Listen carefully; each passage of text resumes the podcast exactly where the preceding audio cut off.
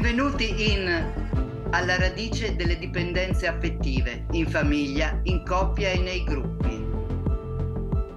Un podcast della psicanalista Laura Pigozzi. www.laurapigozzi.com www.laurapigozzi.it Allora, oggi parleremo del serial lover che io ho definito anche uno psicopatico integrato. Allora, andiamo a vedere. Noi siamo abituati a pensare alla psicopatia come a quel campo di disturbi psichici in cui c'è un atto violento che è al centro di una scena organizzata secondo un preciso rituale, sempre lo stesso, la cosiddetta firma del maniaco, costruita secondo una strategia spesso finissima proprio da quello che viene identificato come un serial killer. Eh? Di fronte a un crimine di questo genere, di questa natura, il problema dei tribunali, per esempio, è capire se l'individuo è uno psicotico e quindi soffre per la sua condizione oppure uno psicopatico, cioè qualcuno che è libero dai sensi di colpa e da dispiacere per ciò che ha fatto. Tuttavia, vi sono anche degli psicopatici perfettamente integrati, Psicopatici che svolgono con successo professioni accreditate. Li troviamo tra i medici, li troviamo tra gli avvocati, tra gli accademici, tra i militari, ovviamente tra i capi politici e tra i capi religiosi. Sono persone che non delinquono apertamente, ma che non provano alcuna identificazione all'altro, nessuna empatia si direbbe oggi e che manipolano la vittima dietro una facciata non solo di normalità, ma addirittura di manifesto successo. Sono persone di successo che raramente vengono identificate presto come psicopatici, psicopatici integrati, no?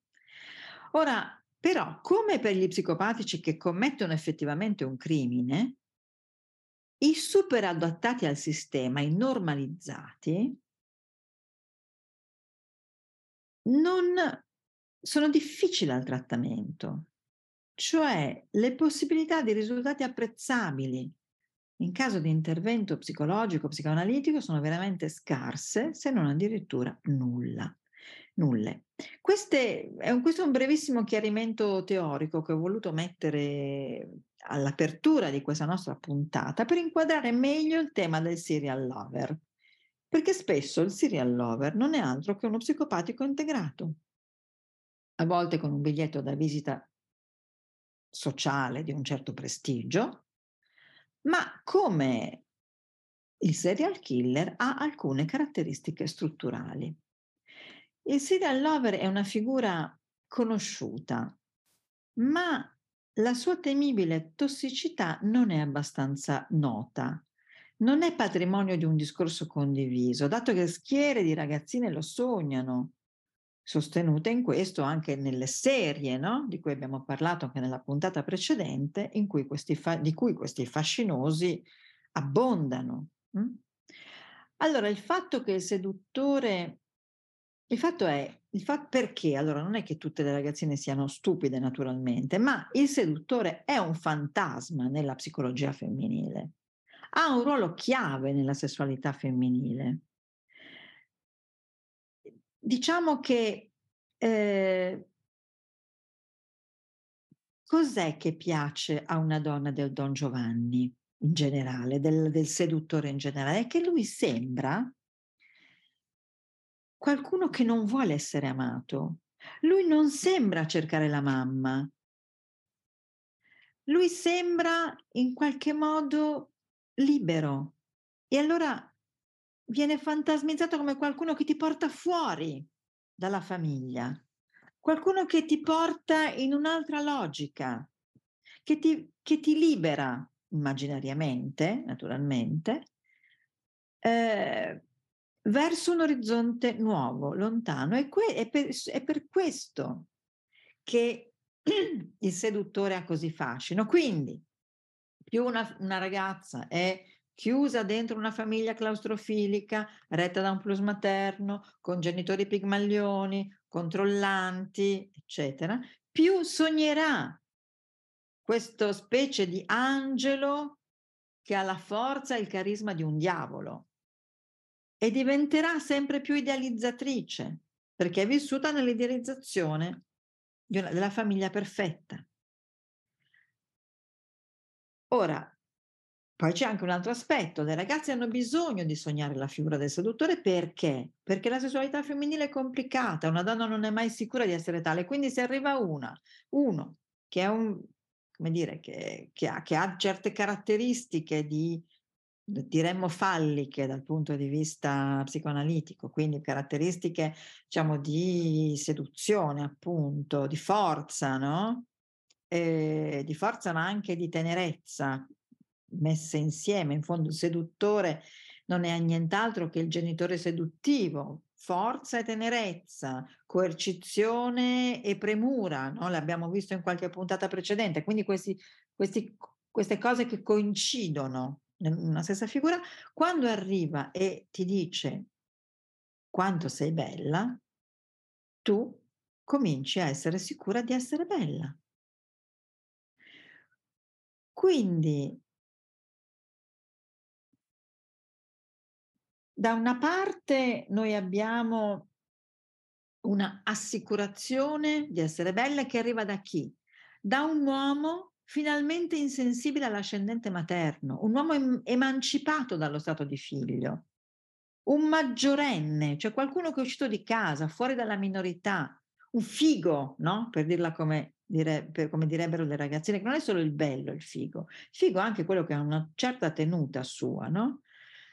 È una figura che non confonde il loro essere donna con, il, con l'essere madre, che non la vedono come la madre dei loro figli, ma la vedono come una donna desiderabile. Eh?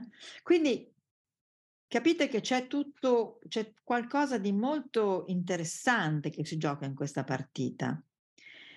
E quindi il seduttore ti libera dal controllo materno, dal controllo paterno, ti fa sentire donna, non è una fantasia da poco. E allora ecco il proliferare di storie tossiche scritte per il consumo compulsivo delle, delle ragazzine. E questo ovviamente non è senza relazione scusate, con il controllo che si è instaurato, il controllo amorevole che si è instaurato nelle famiglie contem- contemporanee. Ora, il serial killer però, come il suo cugino più cattivo, cioè il serial lover, scusate, come il, più, suo, il suo cugino più cattivo, cioè il serial killer, ha una speciale predisposizione per lo sfruttamento dell'altro. L'altro viene annullato per il godimento del proprio ego smisurato.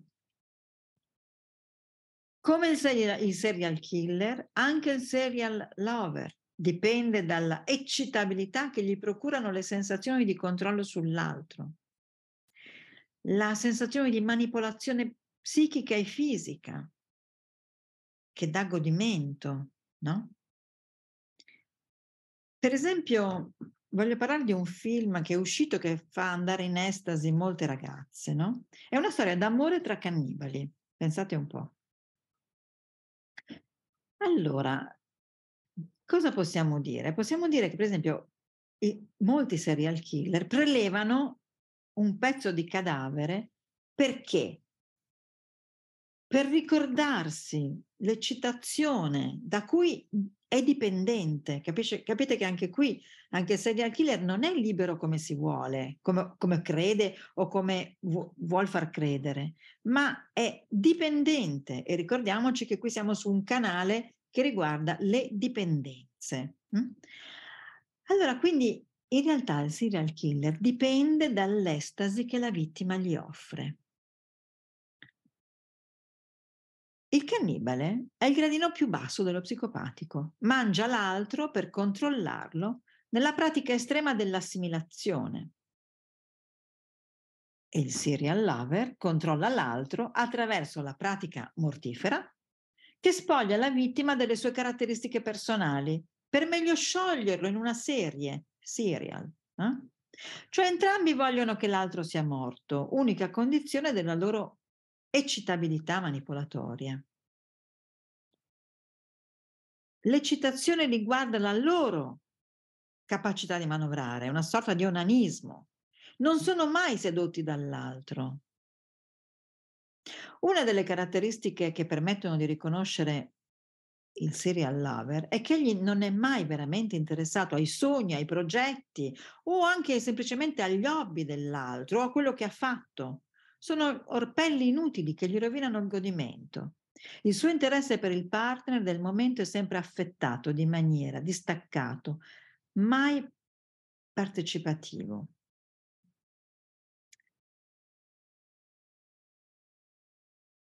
Allora, c'è questo film di cui vi dicevo prima che ci porta sul tema dell'assimilazione cannibalica dell'altro, no? E che è stato recente, eh, è stato trattato recentemente in questo film Bones and All, eh? che è un film di Luca Guadagnino.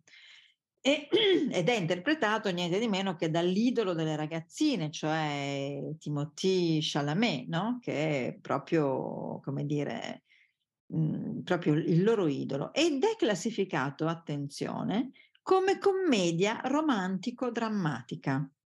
Ed è la storia di due ragazzi cannibali che vivono nel nostro mondo eh, e si innamorano. Ecco, tuttavia più che di un amore per l'altro, sembra trattarsi dell'inabissamento dello specchio narcisistico del sé, della realizzazione di quella fantasia primigenia che il mangiatore di cadaveri vuole raggiungere al suo livello più basso, più infimo, primitivo. C'è una voglio fare un salto, che non è un salto logico, ma è un salto immaginativo. C'è una striscia di Maurice Sendak, uno dei più grandi illustratori per i bambini, in cui c'è un bambino che è allattato al seno e che fotogramma dopo fotogramma della striscia mangia sempre di più de- pezzi del corpo della madre fino a diventare un neonato enorme che ha man- divorato tutta la madre e si eh, innalza vittorioso sulla sedia su cui la mamma era seduta.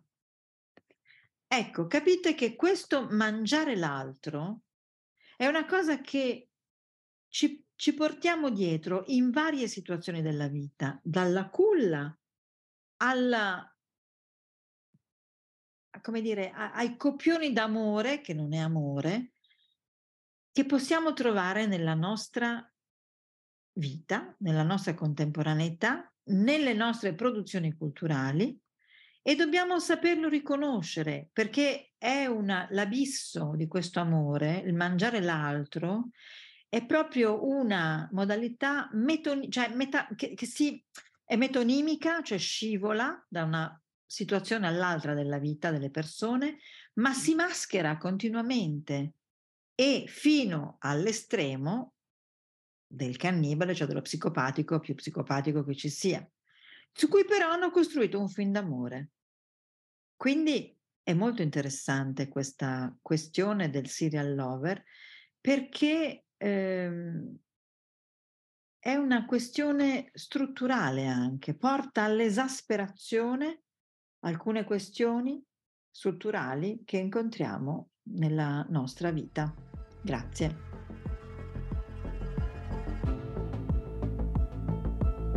Avete ascoltato un episodio di alla radice delle dipendenze affettive, un podcast della psicanalista Laura Pigozzi. Segui il podcast e i nuovi episodi. Scrivi a Laura Pigozzi. Tutte le informazioni in www.laurapigozzi.com www.laurapigozzi.it